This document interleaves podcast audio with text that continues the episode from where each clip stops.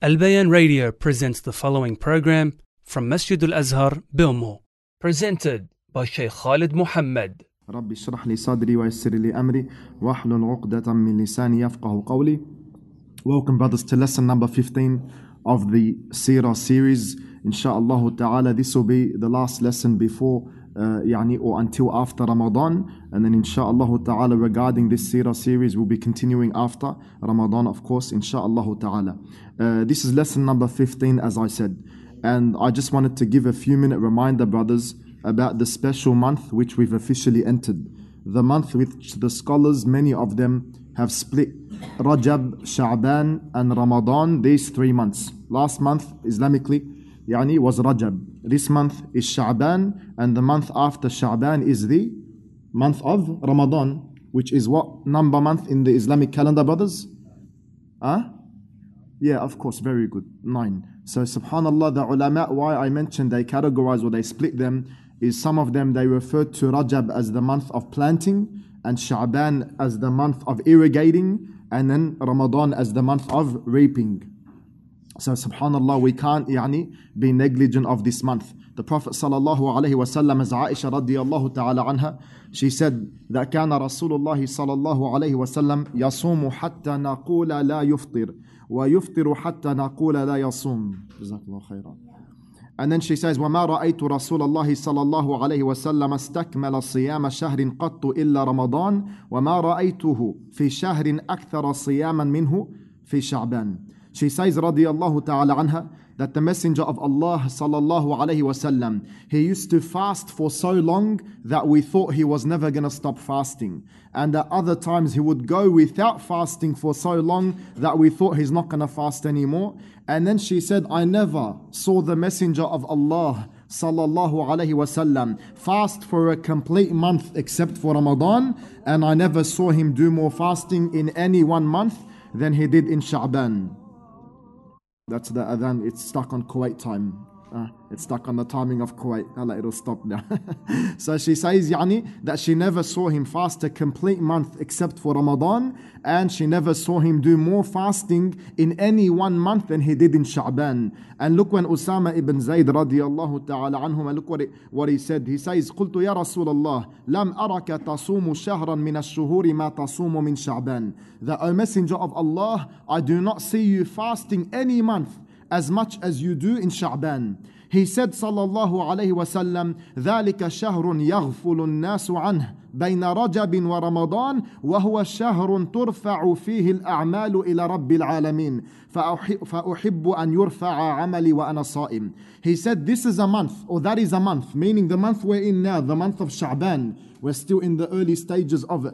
That is a month to which people do not pay much attention to. They become negligent of. Why, brothers? Because Rajab is one of the sacred months, one of the 4 as we know. And Ramadan is Ramadan. So in between Rajab and Ramadan, people are expecting and preparing, if you'd like to say, that we're going to fast next month. So what do? They pull the handbrake, this month. So this is a month a lot of people are negligent of. They take it easy now because they say Ramadan's coming. But the Prophet sallallahu alaihi wasallam, as we just saw, that he wouldn't fast a month more so than the month of Sha'ban. Of course, apart from Ramadan. And then he says, after he said, that is a month to which people don't pay much attention to between Rajab and Ramadan. He said, it is a month in which the deeds are taken up to the Lord of the worlds. Some of the ulama, they said this is the yearly taking up. The yearly taking up. Anyway, he said, and I like that my deeds be taken up when I am fasting. And that's why the Prophet sallallahu alaihi wasallam, look what he says, al-ibadatu fil harj ka hijratin ilay. That the reward of worship performed at a time of trial and tribulation, it is like literally the reward of an emigration, hijrah to the Messenger of Allah sallallahu alaihi wasallam. The ulama, they said, brothers, they said that at a time when people are usually negligent, there is more reward for one to hold on to his religion and worship. So for example, you see at the time of entering the marketplaces generally are despised to Allah Azza wa Jal, hated to Allah Azza wa Jal because of one reason, because of the little remembrance that occurs there. So when you as a Muslim enter the marketplace and you say that one dua which is so short and small in regards to its length, but its reward is massive. And likewise when it comes to the tahajjud prayer, what is it? Everyone's asleep, they're negligent. Everyone's asleep, but you, my brother, are standing. You, my brother, are bowing. You, my brother, are prostrating. So when people are being negligent, look at the reward of the believer that is making use of this time. And there are many, many examples of this. And one of them is this month of Sha'ban. While so many people are waiting, saying that we're gonna go hard in Ramadan, they pull the handbrake, as we said, in Sha'ban, and they take it easy. But rather, we should, as we know, strive in this month. To the extent many of the ulama, they said, the best months of fasting, apart from Ramadan, is that which is Qubayl Ramadan in Sha'ban, and Bu'aid Ramadan, as we know, the 6 days of Shawwal and the likes. Because in Ramadan, people are saying, we're going to go hard next month, so we'll take it easy now. And when Ramadan finishes, what do they do? We just went hard, so they take it easy now. This is the whole point, brothers. That when you are at a time and you see the people being negligent of the worship of Allah and you hold on to this religion, then insha'Allah ta'ala you will be getting more rewarded. Just like you yourself, when you, for example, let's say you wake up, it's extremely cold, you want to make wudu now, it's cold water, there's no way to heat the water up, for example. Obviously putting tayammum now on the side, you're still able to make wudu, you're still able to utilize the water without harm, without fear, etc. There is more reward now because of the more severe trial. That's why the Prophet ﷺ, he said, عِظَمُ الْأَجْرِ مَعَ عِظَمِ الْإِبْتِلَاءِ. SubhanAllah, the more that you go through that trial and you remain patient and worship and do things the way that Allah wants you to do them, the more reward that you get. And that's why, my brothers, if you're trialed with a sin, for example, the more that you have to fight yourself not to do that sin, the more that you have to fight yourself not to act upon that which displeases Allah Azza wa Jal, the more, insha'Allah ta'ala, that you're going to be rewarded. So obviously, I just wanted to begin with that quick reminder about this beautiful month, so that insha'Allah ta'ala, we can try our best to make the most out of it. And that's why if you see a lot of brothers this month fasting and the likes, talking about iftar this month, inshallah now, if you didn't already, now you know why, or now inshallah you're reminded why. Lesson number 15, brothers, I wanted initially to dedicate to the Prophet ﷺ before prophethood. And initially I wanted to title it, The Reconstruction of the Kaaba and the Prophet before prophethood, even though the first really falls under the second. But the reason I wanted to do that, because I think today we're only going to get to finish, insha'Allah ta'ala, the topic about the reconstruction of the Kaaba. And before that as well, what did we speak about last week? One of the things that we spoke about last week was the marriage of the Prophet sallallahu alaihi wasallam to Khadija. How many kids did we say he had, sallallahu alayhi wasallam? 7 kids, very good. And how many kids from her? 3?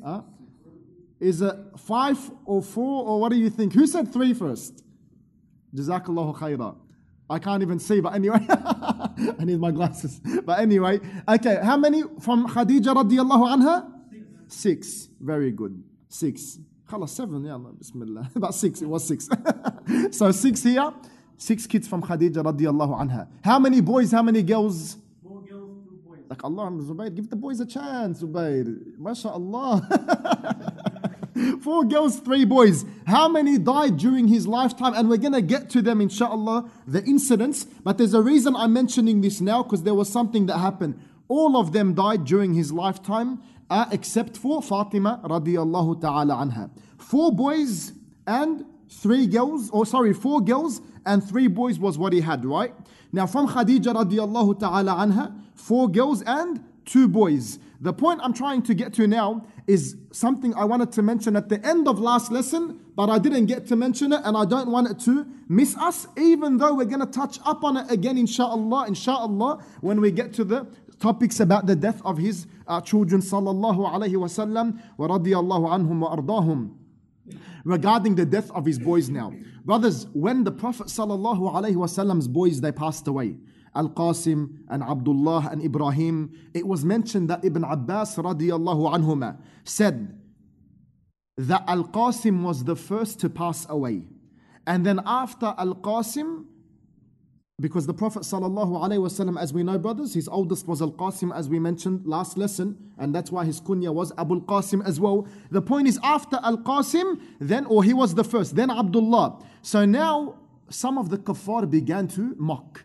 Some of the kuffar began to share and spread that news in the community that what? The lineage of the Prophet sallallahu alaihi wasallam is done and dusted, in a mocking way. And it was mentioned that Al-As ibn Wa'il, what did he say? He says, لَقَدْ انْقَطَعَ وَلَدُهُ فَهُوَ أَبْتَرُ. That his lineage has been, yani his boys, but his lineage has been disconnected and he's cut off. Once again in a mocking way, because who holds the name, brothers, as we know? The boys, yani hold the names. So now they're mocking at the Prophet sallallahu alaihi wasallam, and then it's mentioned, then Allah Azza wa Jal sent down, Inna shaniyaka huwa al-abtar. What do you think, shaniyaka or shani'aka? And shaniyaka, they're both authentic qira'at, yani insha'Allah ta'ala, we understand this. If we don't, insha'Allah you know now, that is also an authentic qira'ah, yani mutawatir as well. The point is, inna shani'aka huwa al-abtar. Inna shani'aka huwa al-abtar. The one that makes you angry, the one that upsets you, the one that enrages you, he is the one that will be cut off.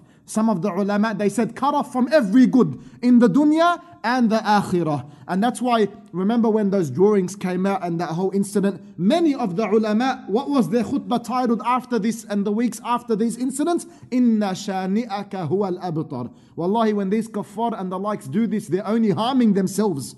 They're only cutting themselves off.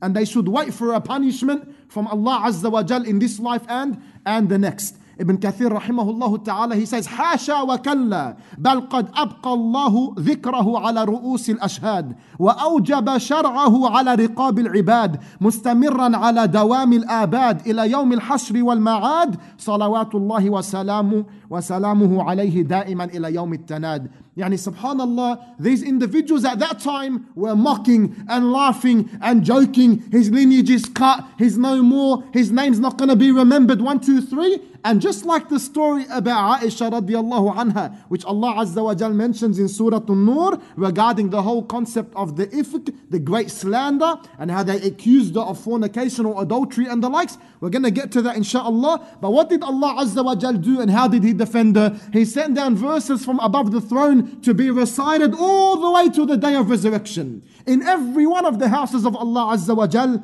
and the ones or the houses of the believers who constantly are reading and engaged with the Quran. And with the Prophet sallallahu alaihi wasallam, they were mocking at him. He's cut off, his lineage is done, and look how Allah Azza wa Jal made his name be mentioned every single second or few seconds at a time. Wherever you are in the world, there's gonna be the Prophet sallallahu alaihi wasallam's name mentioned, and the believers saying sallallahu alaihi wasallam, to the extent that how many, even kuffar, even though their arrogance will not allow them to accept Islam, their pride will not allow them to accept Islam, but they have no choice except to acknowledge the greatness of Muhammad sallallahu alaihi wasallam. It's mentioned that Hassan, he mentions poetry. He says, أَغَرٌ عَلَيْهِ لِلنُّبُوَّةِ خَاتَمٌ مِنَ اللَّهِ مَشْهُودٌ يَلُوحُ وَيَشْهَدُ وَضَمَّ الْإِلَهُ اسْمَ النَّبِيِّ إِلَى اسْمِهِ إِذَا قَالَ فِي الْخَمْسِ الْمُؤَذِّنُ أَشْهَدُ وَشَقَّ لَهُ مِنْ اسْمِهِ لِيُجِلَّهُ فَذُو الْعَرْشِ مَحْمُودٌ وَهَذَا مُحَمَّدُ. One of the great points about this or over this or of this poetry is how Allah Azza wa Jal, he mentions in his poetry how Allah Azza wa Jal even made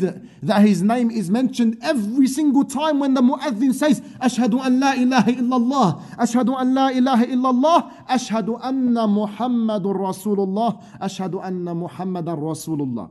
Yani subhanallah, how Allah Azza wa Jal raised the Prophet sallallahu alaihi wasallam's mentioning, and there's so much we can say about that, and we will insha'Allah ta'ala when the time comes. Now the topic about the building or the rebuilding and reconstruction or reconstructioning of the Kaaba. Firstly, my brothers, the Kaaba was called such Because in Arabic, anything which is elevated and protruding is known as a ka'ab, or like a ka'ab. So it was mentioned that it was taken from this. And it was also mentioned that it was taken لِتَكَعُبِهَا, meaning because of its cubed shape. So in Arabic, yani, this has a tie and link to this word, and that's why it was called Kaaba, because of its cube-like shape. And the Kaaba is that which Allah Azza wa Jal commanded us to face in our prayer, to direct ourselves in that direction. So understand this point, brothers, because a lot of the kuffar, yani, what would they say? That you guys worship the Kaaba. You worship other than Allah because you're worshipping and praying to the Kaaba. And no doubt, yani, that this is incorrect. So understand, my brothers, that we pray towards the Kaaba, not necessarily to the Kaaba. The Kaaba is our qibla, it's our direction which we face. And this is what Allah Azza wa Jal, of course, as we know, commanded. And not only do we pray towards the Kaaba, but there are many deeds in Islam that it is a mustahab action, mandub, masnoon, sunnah. It's recommended to do towards the Kaaba. Like what, brothers? A dua, for example. Some of the ulama even said the sitting position, because of a hadith, yani, the sitting position from the sunnah is to, when you sit, face the Kaaba. What about also slaughtering towards? Some of the ulama, they mentioned, and also when you bury the dead, you face them towards the Kaaba and the likes, yani. It's not just the prayer. But the point I wanted to mention, subhanallah, is that, yani, we don't pray to the Kaaba as if we're worshipping it. Wal-iyadhu billah, we worship only Allah Azza wa Jal. And we only pray to Allah Azza wa Jal. But we pray towards the Kaaba as our direction, because this is what Allah Azza wa Jal commanded us to do. And that's why some of the scholars, they made mention that if the Kaaba was destroyed, let us just say now the Kaaba was destroyed, and there will come a time, and we have to pray. What do? We still pray towards that direction. We still pray towards that direction. And some of the ulama spoke likewise about, what about praying on top of the Kaaba? For all of these, once again, is just for extra information regarding praying towards the Kaaba and not to it. And we know that we are doing this because this is what we've been commanded to do. Like Umar radiallahu anhu, as we all know, when it came to the black stone, what did he say? He says, Inni a'lamu annaka hajar. I know that you're a rock. I know that you're a stone. La tadurru wa la tanfa'. You neither can harm, nor can you benefit. You neither can harm, nor can you benefit. وَلَوْلَا أَنِّي رَأَيْتُ رَسُولَ اللَّهِ صَلَى اللَّهُ عَلَيْهِ وَسَلَّمْ يُقَبِّلُكَ مَا قَبَّلْتُكَ. And if it wasn't for me seeing the Messenger of Allah صلى الله عليه وسلم kiss you, I would not have kissed you. This is what we've been commanded to do. We do it the way we've been commanded, at the times we've been commanded, and the likes. And that's why, or why someone might ask, but why that direction exactly? Why that direction exactly? The answer, simply, brothers, and there's never any shame in answering, simple as this. Why? Because Allah Azza wa Jal told us to do this. That's it. If you want to know more, you can try to read up on some of the wisdoms which some of the ulama may have put, or if there is an exact text in the sharia, it's there. But ultimately, brothers, you and I, we need to have a mindset. Why is it like this? Because that's what Allah told me to do, and alhamdulillah, that is sufficient for me as a believer. How many times do I personally mention the example? Why does a lady get, half, for example, in obviously some cases, and in many cases, the lady gets more than a man in many cases. But in these cases, for example, لِلذَّكَرِ مِثْلُ حَظِّ الْأُنْثَيَيْنِ, for example, a man gets 2 times what the girl gets. Some people, brothers, because they have a problem with their foundations, the foundations of aqeedah, the foundations of tawheed, they have a problem, some people. So what do? They will not accept, in their minds, they will not accept until they get the exact wisdom or wisdoms. And sometimes, even if you were to give them some wisdoms, they won't accept until they get something which they themselves, they say, this makes sense now. But at the end of the day, what makes sense to me as a believer and what makes sense to a Muslim should be, because this is what Allah told me to do. That's it. And this is what Allah told me how it is. That's sufficient. Why can a man marry 4? A lady can't marry 2 or 3 or 4. She has to stick with 1. Because that's what Allah said. That's what Allah said. If you have a problem with that, In reality, you're having a problem with what Allah Azza wa Jal says, لَا يُسْأَلُ عَمَّا يَفْعَلُ وَهُمْ يُسْأَلُونَ. They are not, or He is not, He, Allah Azza wa Jal, He is not to be questioned about what He does. They are to be questioned. That's what Allah said. That's what Allah told me. And that's enough for me as a Muslim and a believer. That's enough. So understand that point very, very carefully. And this is a part of the test. This is a part of the test.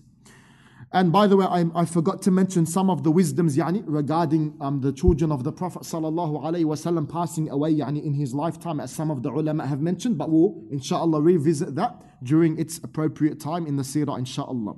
So as we said, this is a test. And as we know, Allah Azza wa Jal, He tests the slaves with whatever He wants and whatever He wills. So us as believers have to wholeheartedly put our trust in Allah Azza wa Jal and wholeheartedly believe that Allah Azza wa Jal is Al-Hakim. Al-Hakim. He is the most wise and the all-wise. Wallahi brothers, there is nothing that Allah Azza wa Jal does. There is nothing that Allah Azza wa Jal wills. Wallahi, even a leaf on a tree, even a grain of sand, we look at it like, what's the purpose of this? But wallahi, there is nothing that Allah Azza wa Jal does, or nothing that Allah creates, or nothing that Allah, for example, doesn't do, except there's a wisdom for it. Except there is a wisdom for it. So Allah Azza wa Jal, He told us regarding the Kaaba or the Qibla, the direction facing that. He says, فَوَلِّ وَجْهَكَ شَطْرَ الْمَسْجِدِ الْحَرَامِ وَحَيْثُ مَا كُنْتُمْ فَوَلُّوا وُجُوهَكُمْ شَطْرَهُ. So turn your face in the direction of Al-Masjid al-Haram, and whoever or wherever you are, turn your faces in that direction. And as we know, the believers, they weren't always praying towards the Kaaba. That was not always their Qibla, their direction. Where was it initially, brothers? Al-Aqsa, Jerusalem, right? And how long did that go for? Where's the Sharia students? 1.5 years. Tell me the months, What's a 1.5 years? Very good. Approximately 16, 17 months, That's how long they were praying towards that Qibla initially. And that's what the hadith says. That's what the hadith says. When I say 16 or 17, that's not doubt, by the way, from me. That's what the hadith says. 16 or 17 months. One of the companions, they said that.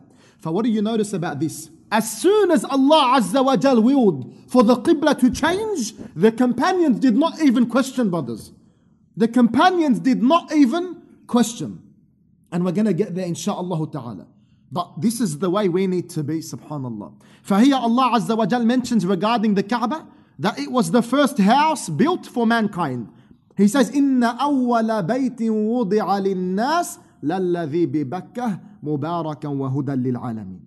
He says, indeed, the first house of worship, the first house appointed for mankind was that of Bakkah, which is Makkah, full of blessing and a guidance for all of the worlds. And that's why it was mentioned that Abu Dharr, radiyallahu ta'ala anhu, he said, Ya Rasulullah, O Messenger of Allah, ayyu masjid wudi'a awwal. Which masjid was placed first? Which masjid came first? What did he say? He says, Al-Masjid al-Haram. Al-Masjid al-Haram. Then Abu Dharr says, قُلْتُ ثُمَّ أَيْ. Then I said, what else or what after Then which? He said, ثُمَّ Al-Masjid al-Aqsa. And then Al-Masjid al-Aqsa after that. So Abu Dharr wanted further explanation, further detail. So he says, قُلْتُ. Then I said, كَمْ كَانَ بَيْنَهُمَا. How long was it between them? The Prophet ﷺ says, أَرْبَعُونَ 40, 40 years. ثم قال حيثما أدركتك الصلاة فصلي والأرض لك مسجد. Then he said, wherever you are and prayer comes upon you, then perform the prayer, for all of the earth is a place of worship for you. And the Kaaba, my brothers, now the Kaaba was exposed to a lot which caused its foundations to shake and deteriorate. The Kaaba, the one that we see and we know, it was exposed to a lot. And that which it was exposed to caused it to deteriorate, caused it to shake. And before the sending of the Prophet ﷺ, and this is why we said today's lesson falls under Inshallah, maybe the first of two lessons, because I don't want to drag it too long. But under the general umbrella title, the Prophet Sallallahu Alaihi Wasallam before prophethood. Because before the Prophet Sallallahu Alaihi Wasallam became a prophet, approximately 5 years before, there was a great flood. A massive torrent, which swept and descended towards Al-Bayt al-Haram, and the Kaaba was close to collapsing. And even before that, it was exposed to a fire. How did the fire happen? When there was a lady scenting the Kaaba, and then due to a spark or something like this, wallahu a'lam, it caused it to get lit. And likewise, my brothers, the Kaaba initially, it wasn't properly fixed and kind of like set firm, cemented almost, and the likes. And it was said that when Ibrahim alayhi salam and Ismail alayhi salam were building it, they built it with no roof on top, and they built it with unshaped stones. So you can imagine a roof, easy access, even more likely to get deteriorated or harmed, or maybe thieves and stuff like this, subhanallah. So now Quraysh had to do something about it. But before this point, my brothers, I want to make another point which is very, very, very important in our day and age. Wallahi, it's so important. A lot of brothers, when they go to Hajj and Umrah, brothers, I understand, wallahi, that the cost is these days high. It's high. But some of the brothers, they ask, what are the benefits, for example, of me going with a group and not going with a group? And I wanted just to shed light in a minute or two on this topic. My brothers, when you go to Umrah, right? Why are you going to Umrah? Of course, to perform the Umrah, for example. On top of that though, don't you want to learn about, for example, the history of where you're going? Don't you want to learn about the virtues of where you're going? Don't you want to learn about what you're doing, why you're doing what you're doing? Why you're doing it in this exact time, and how, and what happened, and what has happened, and you want to know these things. Even your visit to Al-Madinah, for example. When you want to go, you're already putting a decent amount of money. For if you can afford it, wallah, I understand some brothers, it might be too much for them and things like this. That's a different topic. But if you can afford it, don't have the mentality that you can just go, or you can, but you should just go, and there's no benefit of going with a group. No, wallahi, brothers, there's a great benefit with going with a group. Because with that group, generally, you will have a sheikh. You will have group leader or group leaders. And if your group does not have a sheikh, does not have a group leader, then that's definitely something that you need to question. It's something that you need to question. Now, what am I trying to get to? That one of the blessings, one of the virtues of going with a group over going with yourself, unless you yourself know, you know yourself, maybe you could be more learned than that group leader or leaders or whatever it is. That's an exception to the rule. That might be a rarer circumstance. But when you go with that group, and you go with that group leader, brothers, there's great virtues in this. Wallahi, there's great blessings in this. That group leader can tell you what you're doing. He can teach you how to do it. He can tell you why you're doing it. When you go to Al-Madinah, for example, are you going to know by yourself if you haven't studied once again? I'm sure many have, alhamdulillah. But I'm just giving this reminder to those brothers who think and act like, why would I go with a group leader? Why do I need to go to a sheikh? What's the sheikh going to do for me? Wallahi, they'll do a lot for you, brothers. Are you going to know when you go to Al-Madinah that the dome that was there, the history of the dome, should it be there, should it not? The color change of the dome, because as we know, the dome was not always green. Rather, it went through a fair few colors. Are you going to know the history of the minbar? The stages that the minbar went through, how it initially was, how it became what it was today, how it was actually set on fire at one time. Are we going to know the history of the masjid? And wallah, there's so much we can say about these topics. For I just wanted to make that mention, brothers, because wallahi, it is a great blessing and a virtue if you can go with a group, to go with a group. You really, really, get a different experience, subhanallah. So the point is now, as we said, after the Kaaba was, or experienced what it experienced, or went through, in better words, what it went through, now Quraysh had to do something about it. And they used to, brothers, supposedly, they used to respect and honor the Kaaba. It wouldn't be far-fetched to say, wallahu a'lam, it wouldn't be far-fetched to say that some of them would honor the Kaaba more than what some Muslims today honor it. Or at least they wanted to, they intended to, they tried to. Like we said about the Hajj and Umrah, you see some brothers and sisters when they go, even when they see the Kaaba, it's as if they're looking, wallah, at their walls in their bedroom. Some brothers, unfortunately, they don't have that Kaaba in high regards and give it the honor, if you'd like to say, that it should have in our religion. The kuffar of Quraysh, even though they were kuffar, they would honor the Kaaba, or at least they would do that which they thought was honoring the Kaaba. And the reason I say that, of course, because they used to put idols around and in it and 1, 2, 3, as we're going to see insha'Allah ta'ala. Fahiya, they used to do this. And the Arabs, they knew that this is one of, if not the most sacred place of worship. This is it. The Arabs, they knew that, subhanAllah. And that's why, we previously discussed the story of what, brothers, regarding the Kaaba?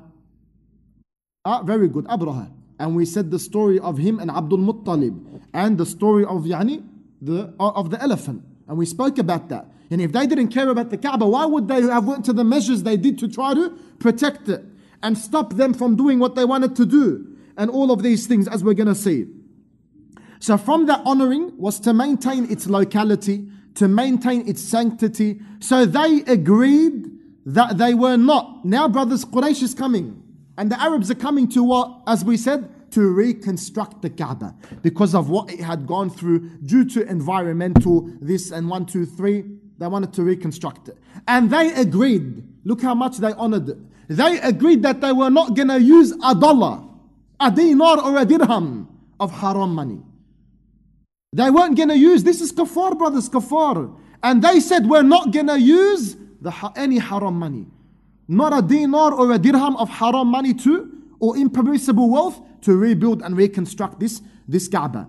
So they'd only use the money attained in good and pure means, and they'd only use the good and pure wealth. So they didn't use the money from prostitution, they didn't use the money from interest, they didn't use the money from exploitation, they didn't use the money from oppressing and unjustly dealing with anyone. They used only good and pure money.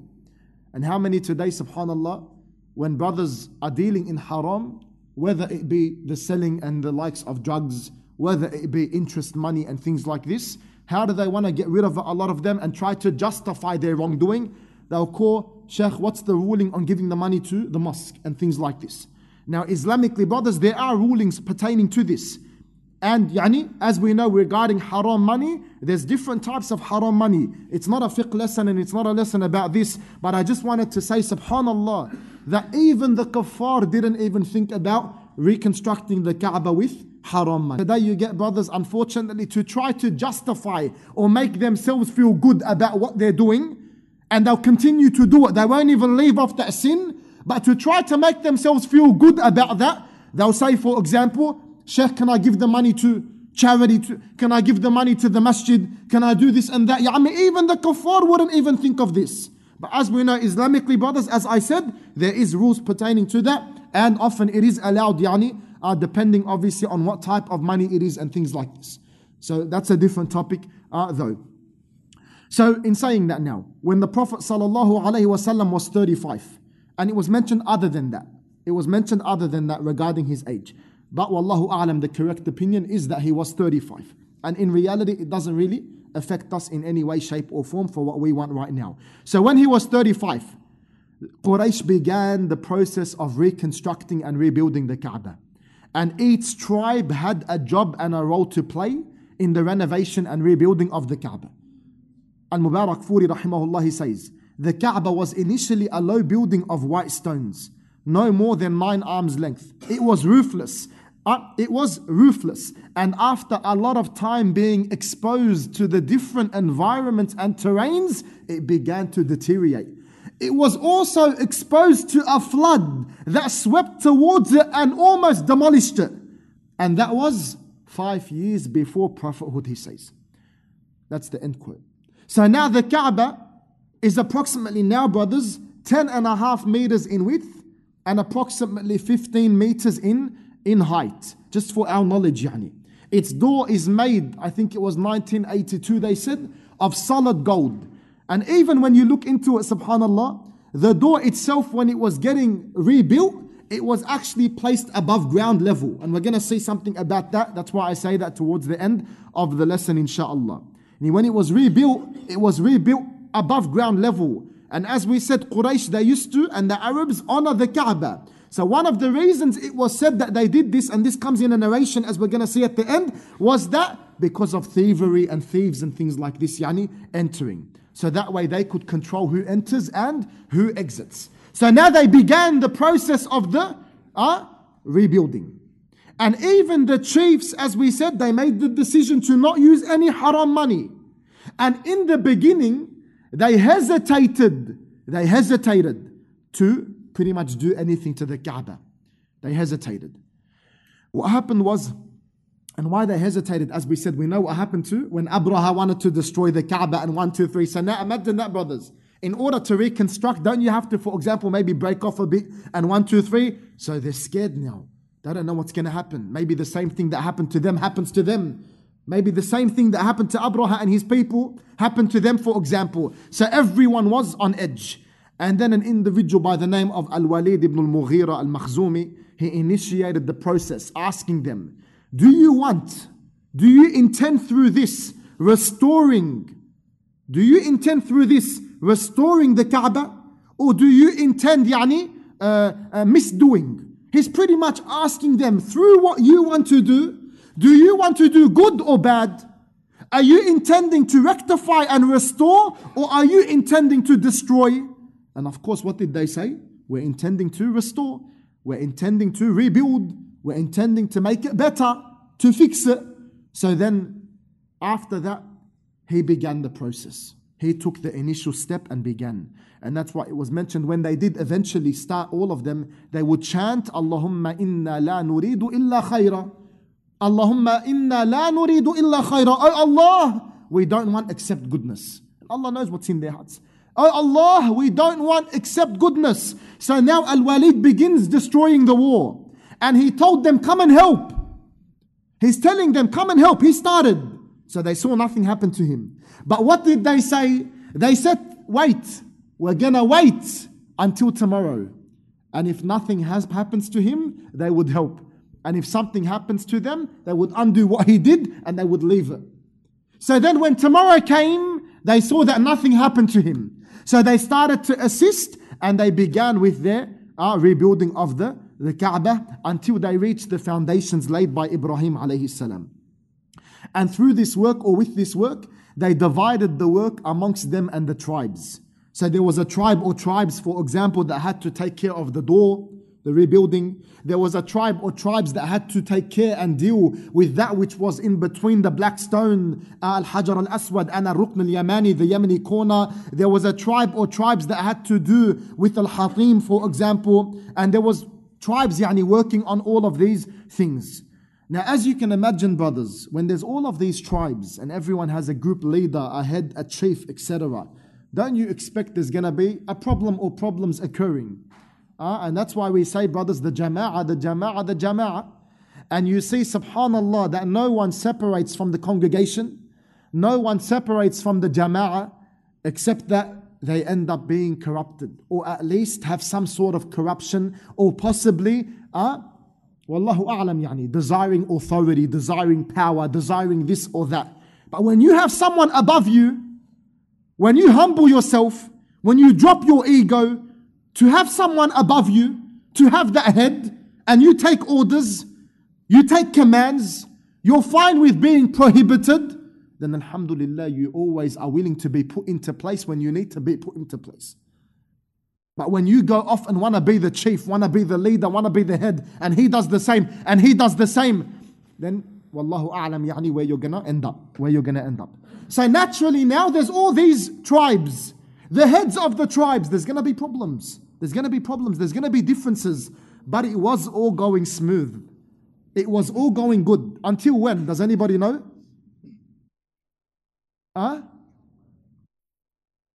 Very good. Until it was time to put the black stone.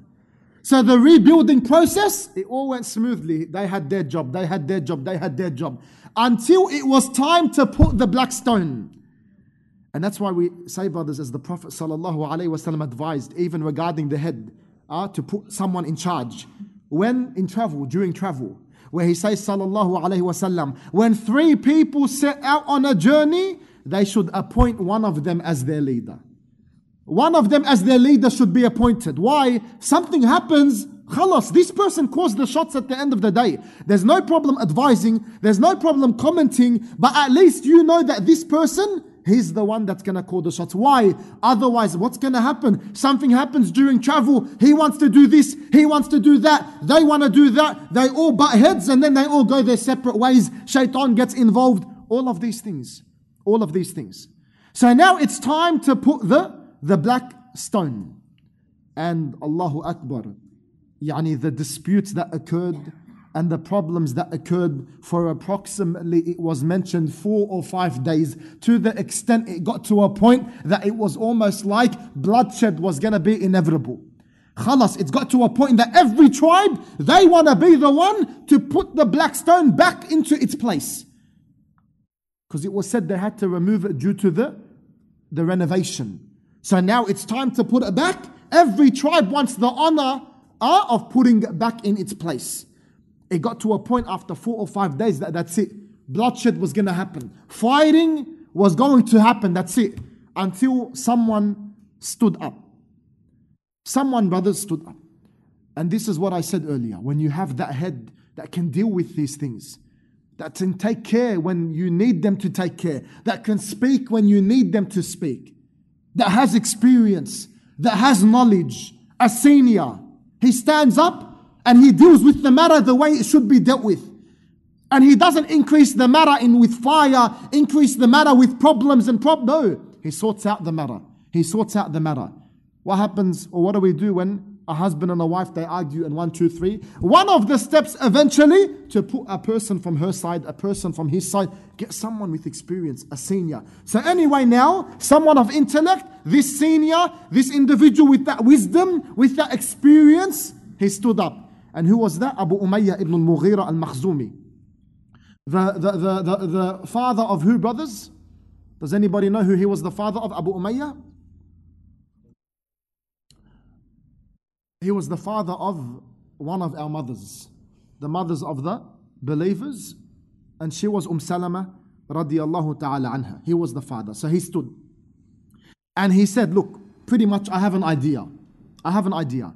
He said, let him who enters this sanctuary, who enters the gate first, who enters this door first, let him be the one to decide. So now they're all waiting. They're all eagerly waiting. And it was mentioned that the gate that he was referring to, or the door, or the area, was Babu Bani Shaybah, which today is known as Babu Salam. Babu Salam. That was the place they were waiting for someone, that person to enter now. So imagine that, brothers, now. Bloodshed's about to occur, yani.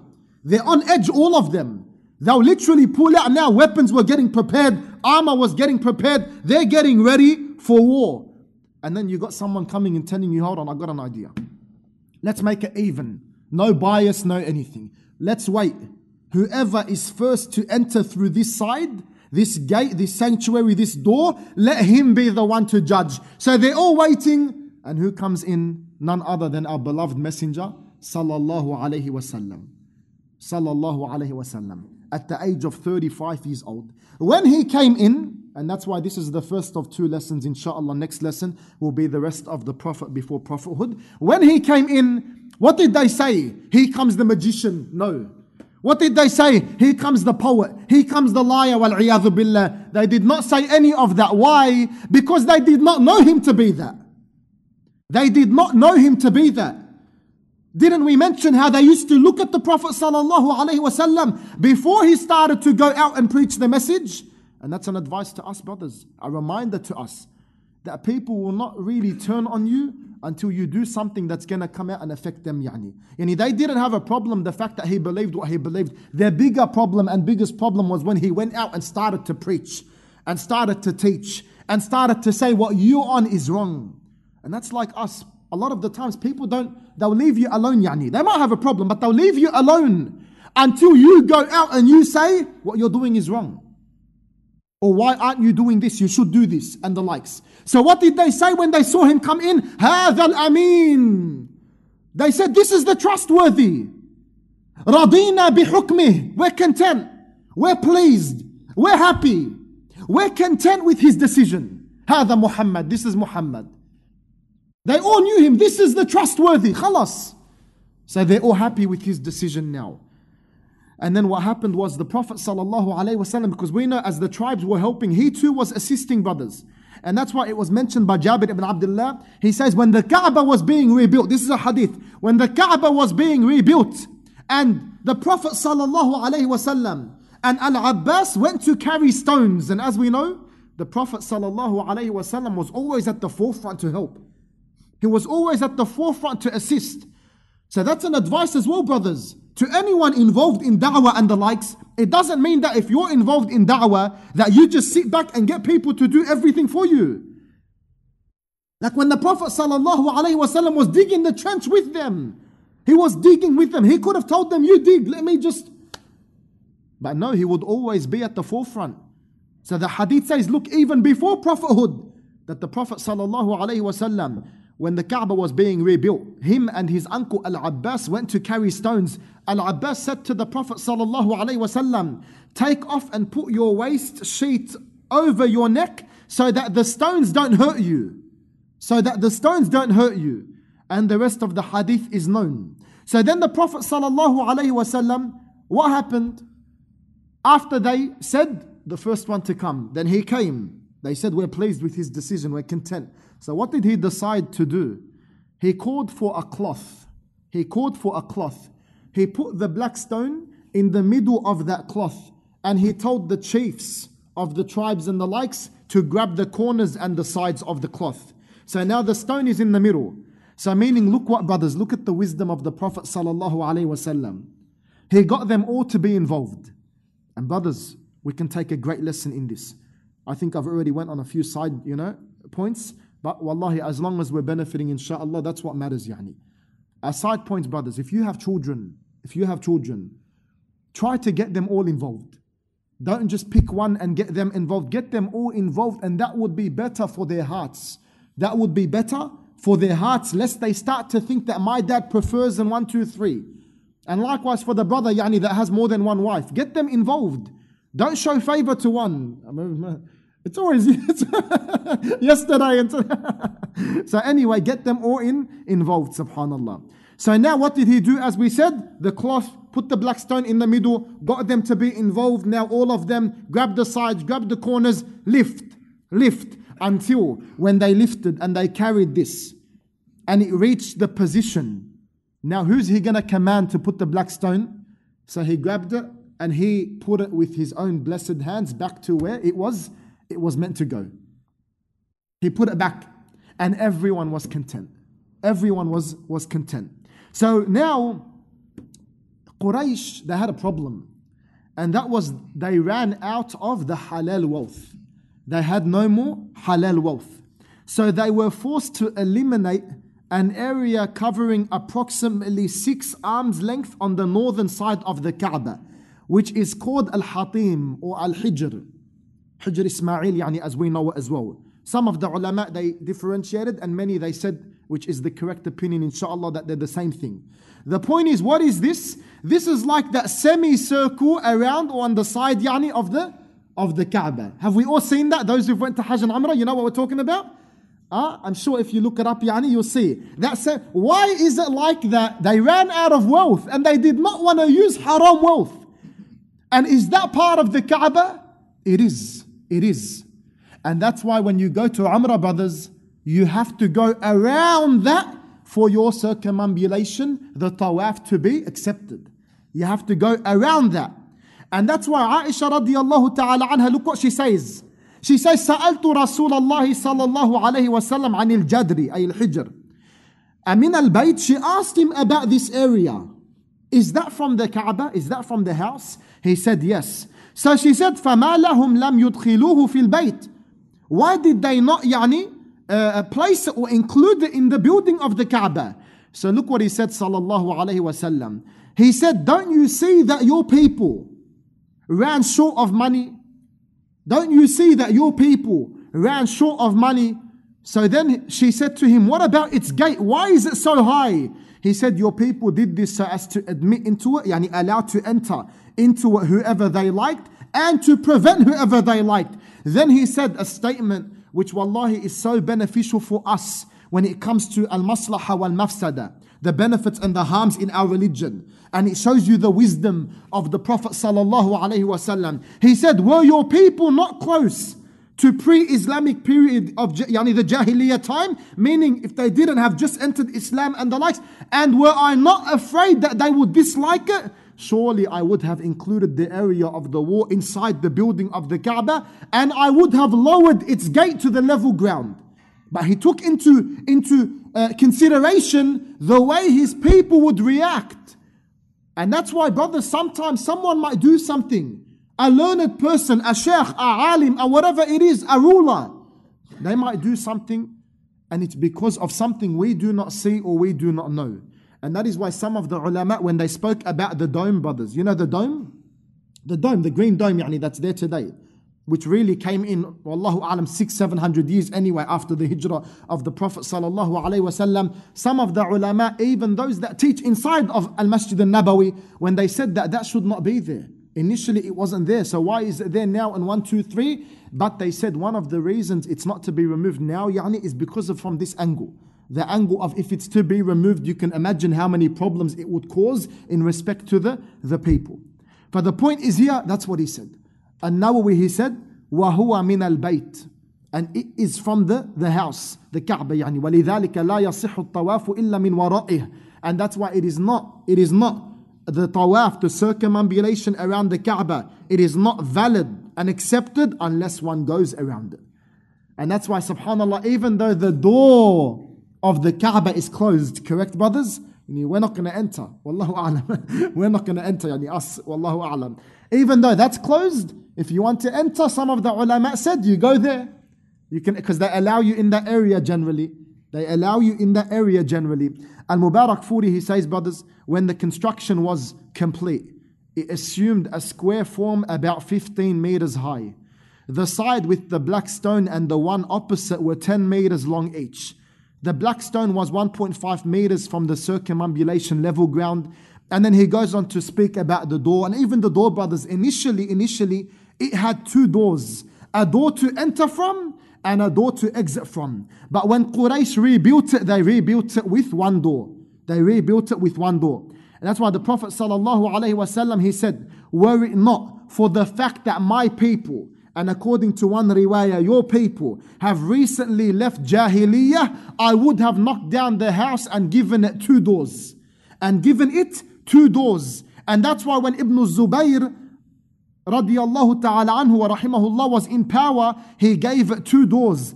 And Ibn Kathir explains, and I'll end with this. He says, when Ibn Zubair took authority, he rebuilt it according to the aforementioned directions, advice of the Messenger of Allah sallallahu alaihi wasallam, and it came much better and rightly on those very foundations that were laid by Ibrahim alayhi salam. It had two doors at level with the ground, one towards the east and one towards the west, through which people can enter from one door and exit from the other.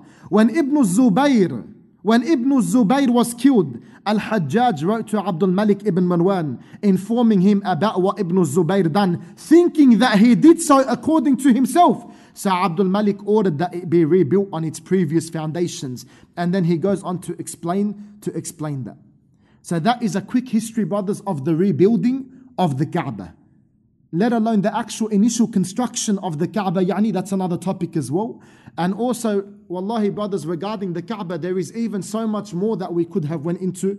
Like for example, the whole Kiswa and its background and every, the details to that. But I didn't want to go too long regarding this whole topic. But insha'Allah ta'ala, next lesson, brothers, as I said, after Ramadan, insha'Allah, next lesson will be the second part and the final part about the Prophet before prophethood. And then insha'Allah ta'ala, we'll be going into the seerah from the Meccan staging era. Wallahu a'la wa a'lam, wa salli Allahumma wa sallim wa barik ala Muhammad wa ala alihi wa sahbihi wa man wala. I remind the brothers of the workshop, inshaAllah, that myself and Sheikh Dua will be conducting on the 24th and 25th. Alhamdulillah, once again, it is a free workshop. Saturday the 24th about zakat and Sunday the 25th about Ramadan. Insha'Allah ta'ala, it will be beneficial. So please join us. Jazakumullahu khairah.